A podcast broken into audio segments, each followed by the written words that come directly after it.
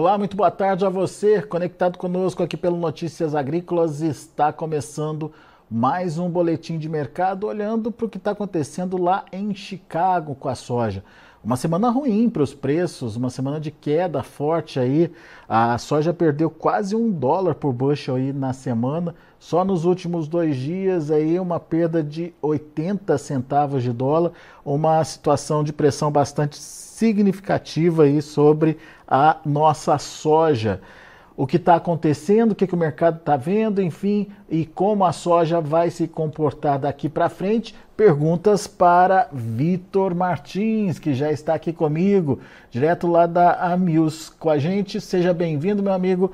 Obrigado por mais uma vez a nos ajudar a entender um pouquinho da dinâmica aí do mercado. E eu já começo te perguntando dessa semana, Vitor. Soja apanhando bastante lá, até tentou recuperar, até tentou esboçar uma reação aí, mas a semana entrega negativa aí para os pre preços, é isso? Olá, boa tarde, Alexander. Boa tarde a todos os ouvintes Notícias Agrícolas. Realmente, Alexander, mais uma semana aí é, diga-se aí, de, de esquecimento, né, muito ruim é, para o complexo soja, complexo de commodities como um todo, sobretudo grãos e oleaginosas. Você teve aí uma pletória de indicadores e de é, é, catalisadores, fundamentos barfistas, pode-se assim dizer, que vieram de tudo uma, uma vez só, né, uma convergência rápida, levando aí os fundos a a levarem aí as posições vendidas na soja nos maiores patamares dos últimos cinco anos, né? pressionando não somente a soja em Chicago, mas também com outros fundamentos que estão pressionando é, os prêmios e todo o, flat price, né? toda a mercadologia da soja no Brasil. Hoje, hoje a gente tem a soja se aproximando de um, é, de um suporte importante ali, que é os 12 dólares por bushel. O primeiro vencimento março fechou ali nos 12 e 8. Uh, ah, Vitor, qual é o risco disso? Alexander, nós temos hoje um mercado muito financiarizado. Né?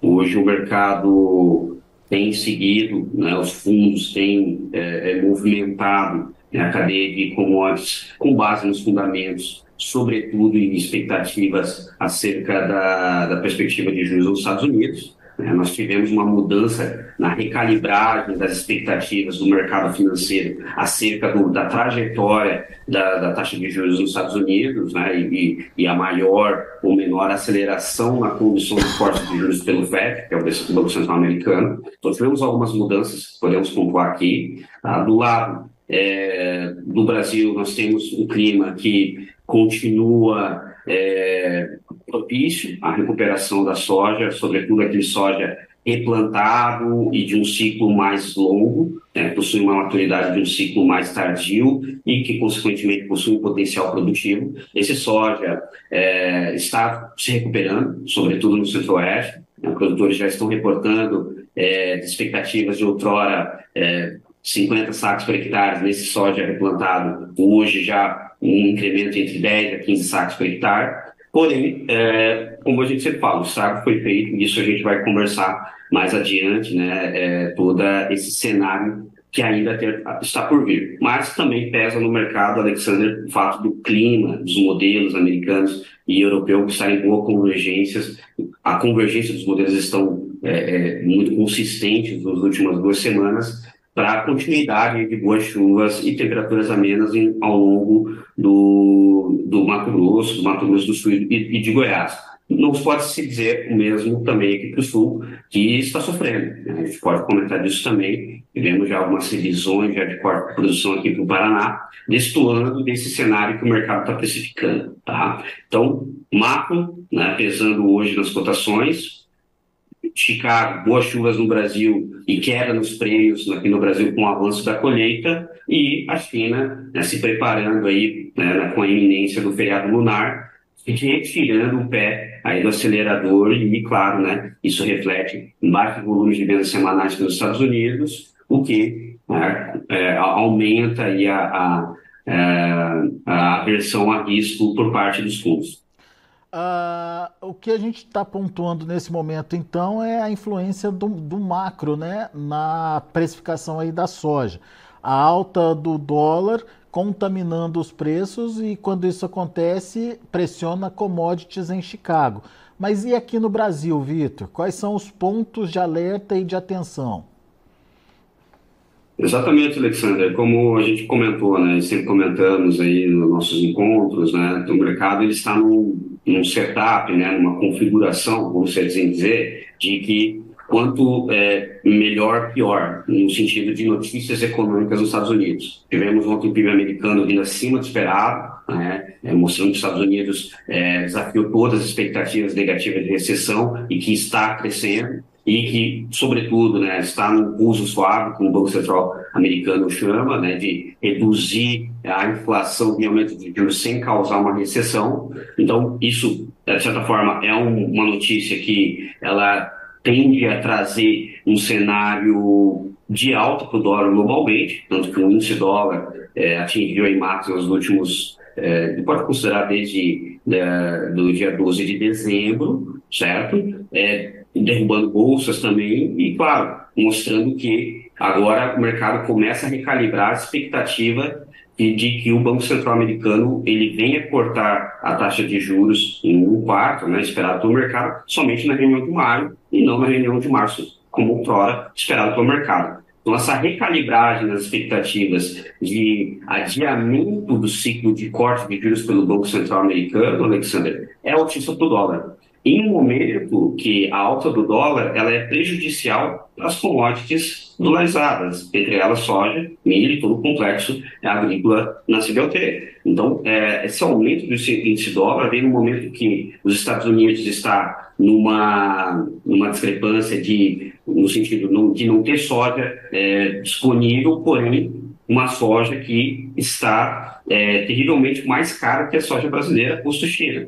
Então, hoje, nos Estados Unidos, a soja americana ela é mais cara que a soja brasileira, base Santos, mais de 80 dólares por tonelada. Porém, não é, é, considerando ali um embarque em fevereiro com março ou, ou full março, né, março cheio. Porém, os Estados Unidos é, já fechou a janela, pode-se assim dizer. É, agora, os Estados Unidos ele, ele vai cumprir os embarques, é mais uma questão de performance e execução, e o mercado interno americano, não, ou seja, o esmagamento, o crush, é o que deve é, manter o ritmo de maior ou menor aperto no estoque final dos Estados Unidos.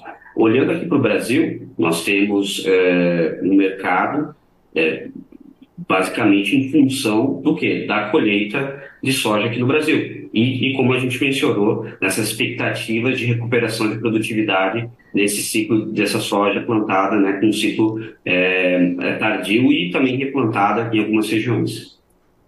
Ô, ô Vitor, diante desse cenário, dá para dizer ou dá para afirmar que a tendência é, continua negativa para os preços? Podemos perder aí o, o, suporte dos 12 lá em Chicago e podemos ver prêmios ainda mais pressionados por aqui?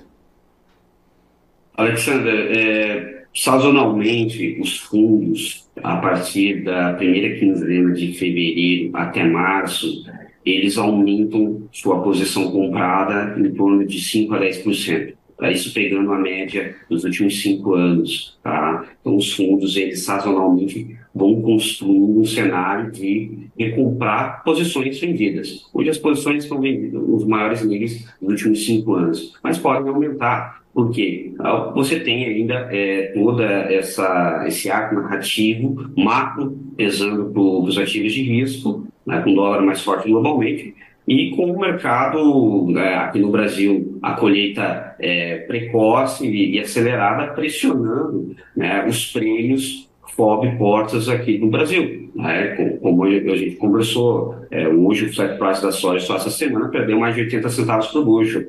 Então, o indicativo ali de para embarque fevereiro sobre março, março com março, caiu mais de 50 centavos por bushel somente essa semana. Eu estou falando só do prêmio. Então, os prêmios aqui no, no Brasil estão caindo rapidamente, né, ao passo que a colheita vai se acentuando, muitos produtores estão ofertando para é, é, é, honrar com compromissos financeiros, né, ainda tem é, produtores que não têm capacidade de armazenagem estão saindo com soja é, da safra é, Safra Velha, soja Sport, disponível 23, para estar tá dando baixo em royalties ali de, de sementes. Então, você tem todo um, um mercado de pontualidade de maior oferta no mercado interno, mas são ofertas pontuais, né, que, é, é, é, evidentemente, né, dado o cenário logístico hoje, aumenta a frete, cai prêmio. Então, maior oferta local, os prêmios caem. É refletido nos portos e aumenta a arbitragem da soja brasileira para a soja americana,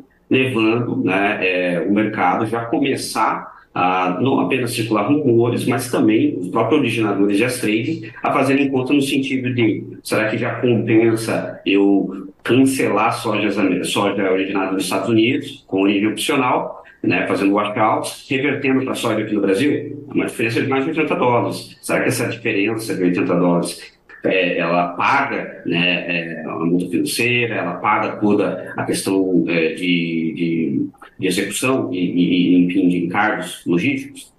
Pode ser que sim, pode ser que não, mas o mercado já começa também a precificar que essa queda acentuada nos prêmios da soja aqui no Brasil aumenta, é, é, aumenta o spread né, para a soja americana, permitindo arbitragens. E, ouso dizer, né, também é, pode considerar que esse cenário pode até mesmo permitir que os Estados Unidos comprem soja aqui do Brasil. Comprando soja aqui do Brasil, como aconteceu lá em maio do ano passado, né, o Brasil é, vendeu ali é, um volume ali superior a mais de um milhão e meio de toneladas para os Estados Unidos, sobretudo para a costa leste americana, lá para Perdue, né, enfim, para DM, são é, granjeiros suinocultores ao longo da costa leste americana, né, Carolina do Sul, Carolina do Norte.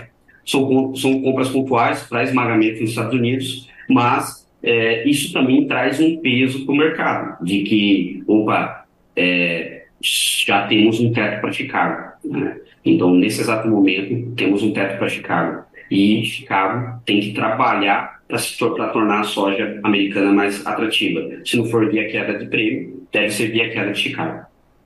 Pois é, situação bastante complicada, portanto, aí para o produtor. O que, que, o que, que dá para a gente dizer para o produtor nesse momento, principalmente o produtor brasileiro que está começando aí a entrega da soja dele, está é, é, evoluindo com a colheita dele, enfim, Vitor.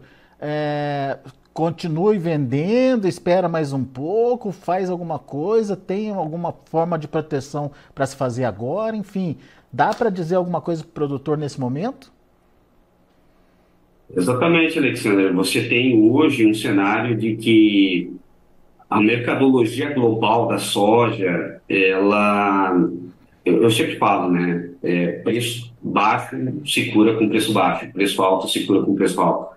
Então você tende a, hoje, Alexander, a observar que o mercado já coloca no preço muito da questão Brasil. Agora vai ser mais um mercado de prêmio aqui, diferencial portos e execução, tá?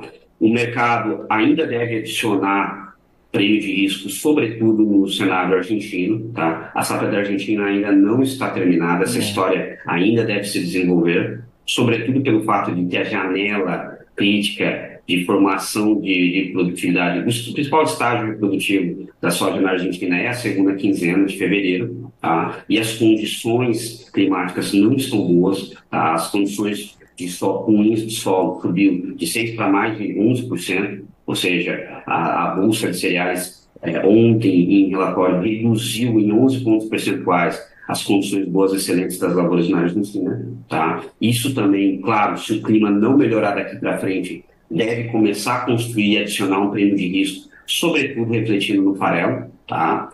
Então, é, é um ponto que ainda deve se observar esses riscos, sobretudo olhando para o sul. No Paraná, já se corta a expectativa também de produção. Né? A Aderal reduziu ontem a estimativa de produção de safra de, soja no Paraná. No oeste do estado, quedas aí passam de 10% a 15%, 20% no Paraná. Tá? Então, começa é, a se construir um cenário de que, opa, aquele, todo aquele arco narrativo de que o Sul, né, é, quando eu falo Sul, Paraná, Rio Grande do Sul e Argentina, compensaria a quebra do Norte, Centro-Oeste, é, essa história ainda vai ser desenvolvida, tá? ainda não está no final, não está consolidada isso. Do lado da oferta, está bem? Do lado da demanda, Alexander, é, é um ponto muito importante.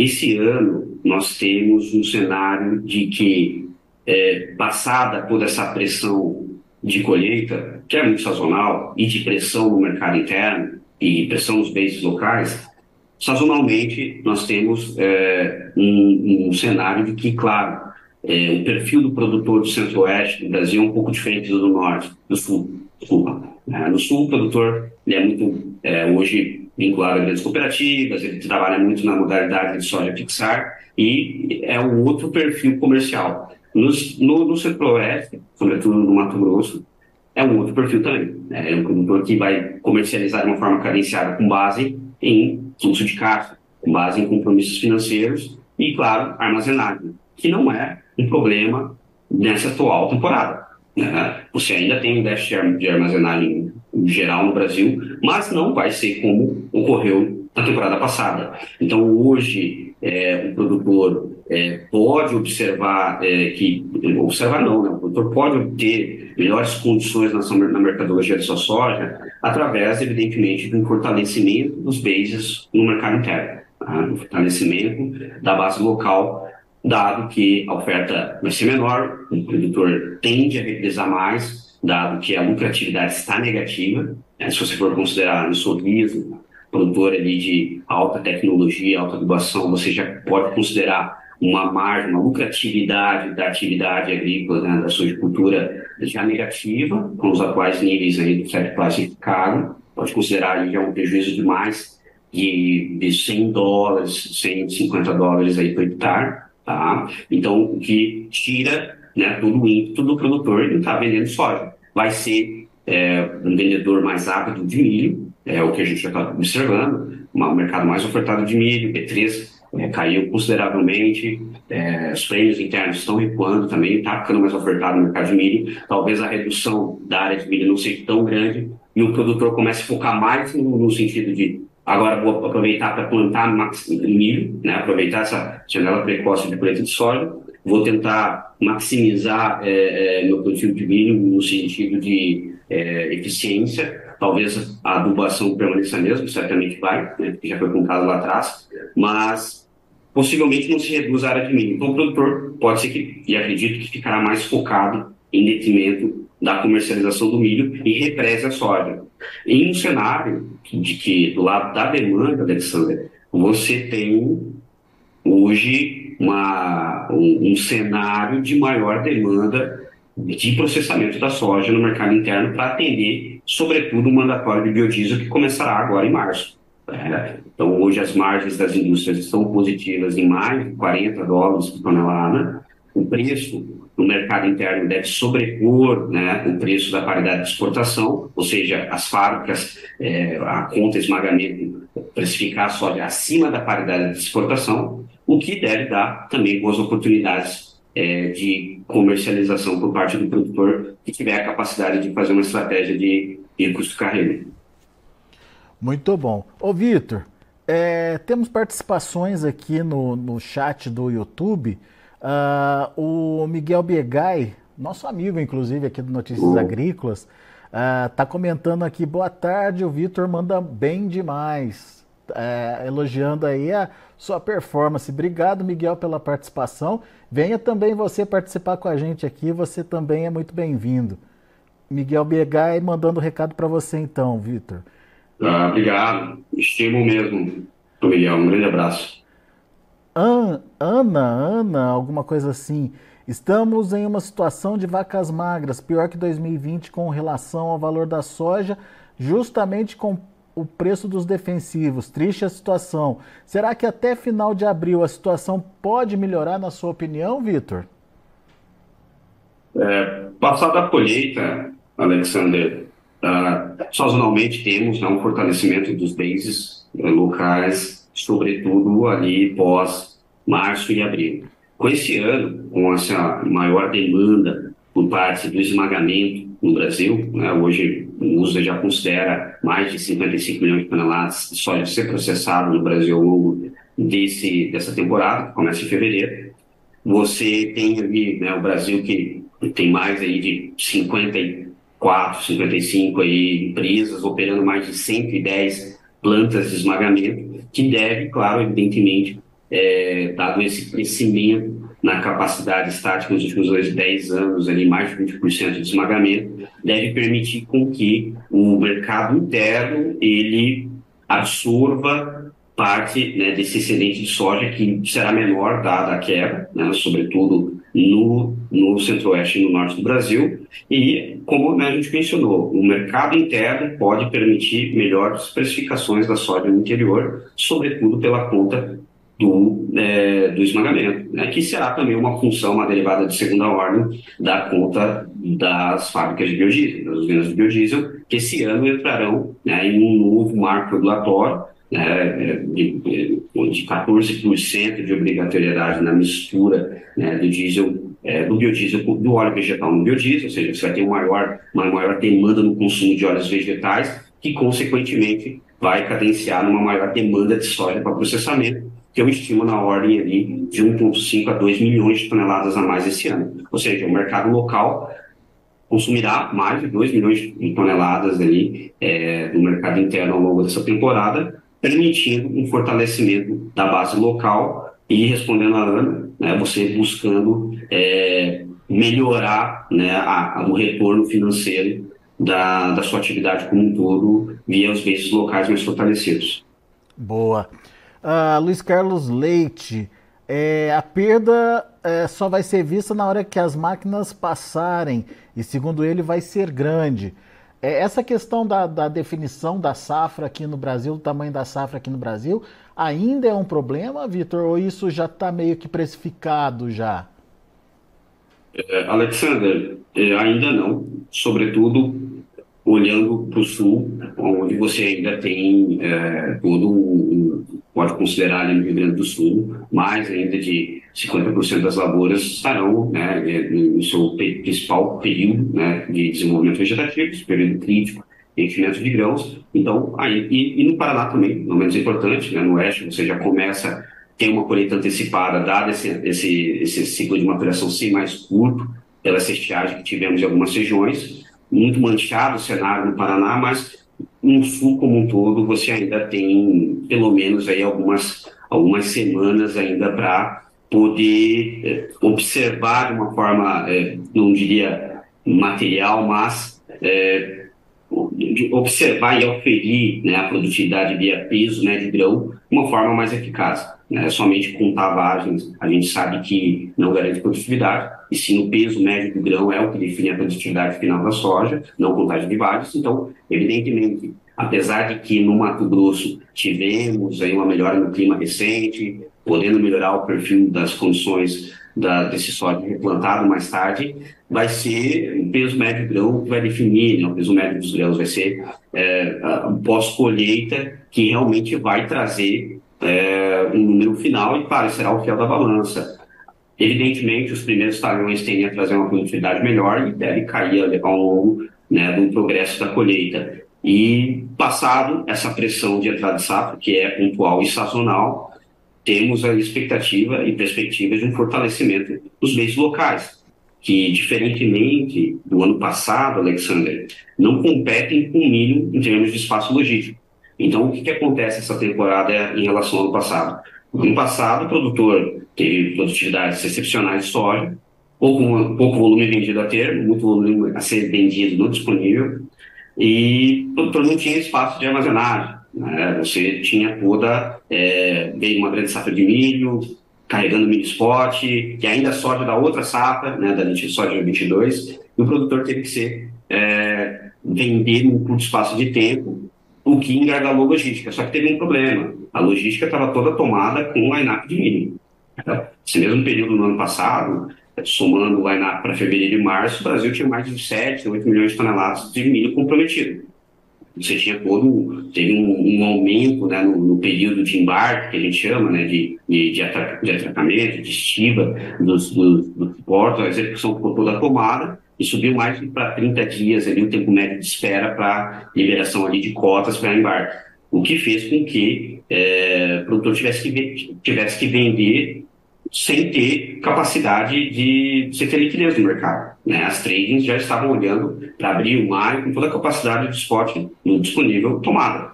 E, claro, isso fez com que o frete disparasse e o mercado extremamente ofertado, o aumento do frete foi descontado via prêmio no interior. E o produtor com muita soja, que está cumprindo né, suas obrigações, teve que vender aqueles prêmios extremamente negativos e que manteve ao longo de toda a temporada, foi rolando né, é, entre 160, 170, 180 centes por bushel negativo é, abaixo de cargo, né, ao longo de quase todo o primeiro semestre.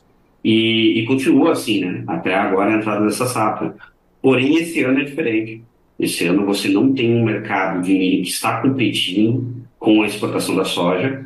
Você tem uma logística da soja que o line-up está crescendo, evidentemente, né, vai crescer. Porém, de milho não passa de de, de, de 3 milhões e meio, continua em um line-up bem é, reduzido em detrimento da temporada passada, o que faz com que a logística ela seja muito mais cadenciada e com que o produtor ele consiga também ter maior cadência e espaçamento na, na comercialização, o que é, caracteriza em menor é, é pressão logística, queda dos os fretes, né? os fretes não ficam tão comprimidos e tendem a não ser repassados imediatamente via prêmios ainda mais baixos é, no interior.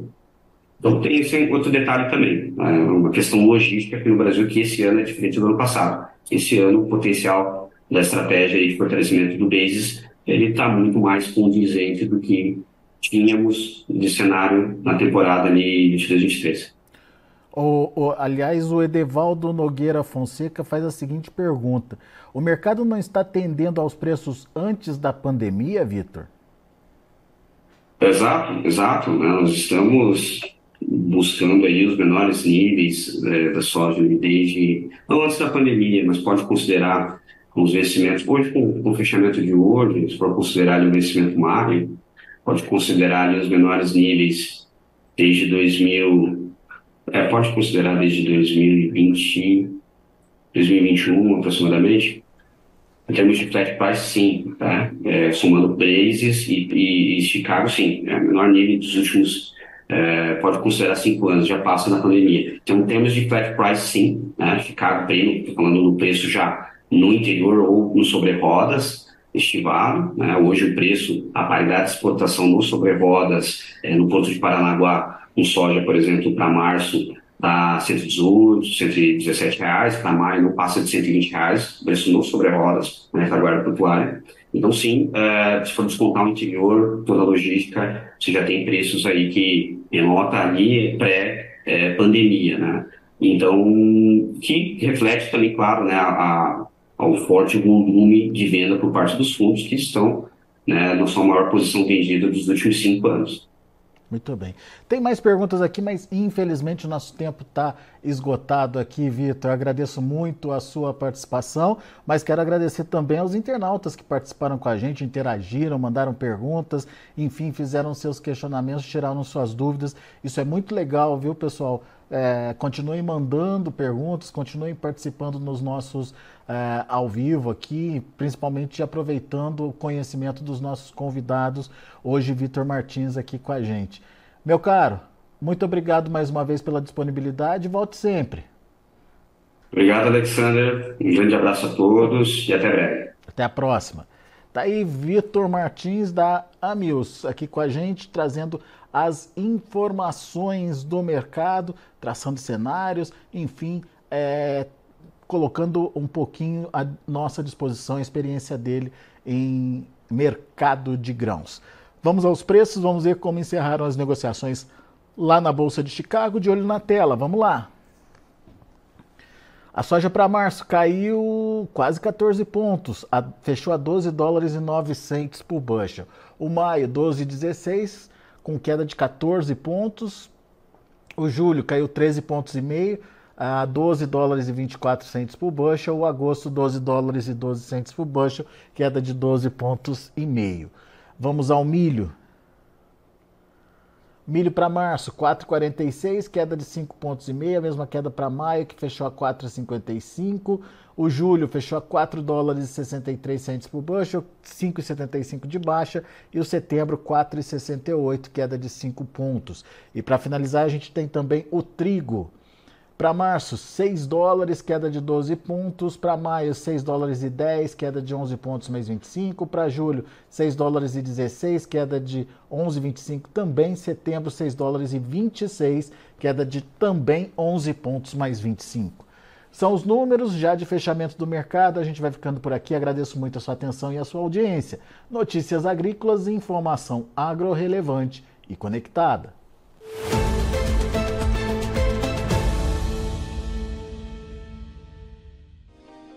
Se inscreva em nossas mídias sociais. No Facebook, Notícias Agrícolas. No Instagram, arroba Notícias Agrícolas. E em nosso Twitter, arroba Norteagri. E para não perder nenhum vídeo, não se esqueça de nos acompanhar no YouTube e na Twitch Notícias Agrícolas Oficial.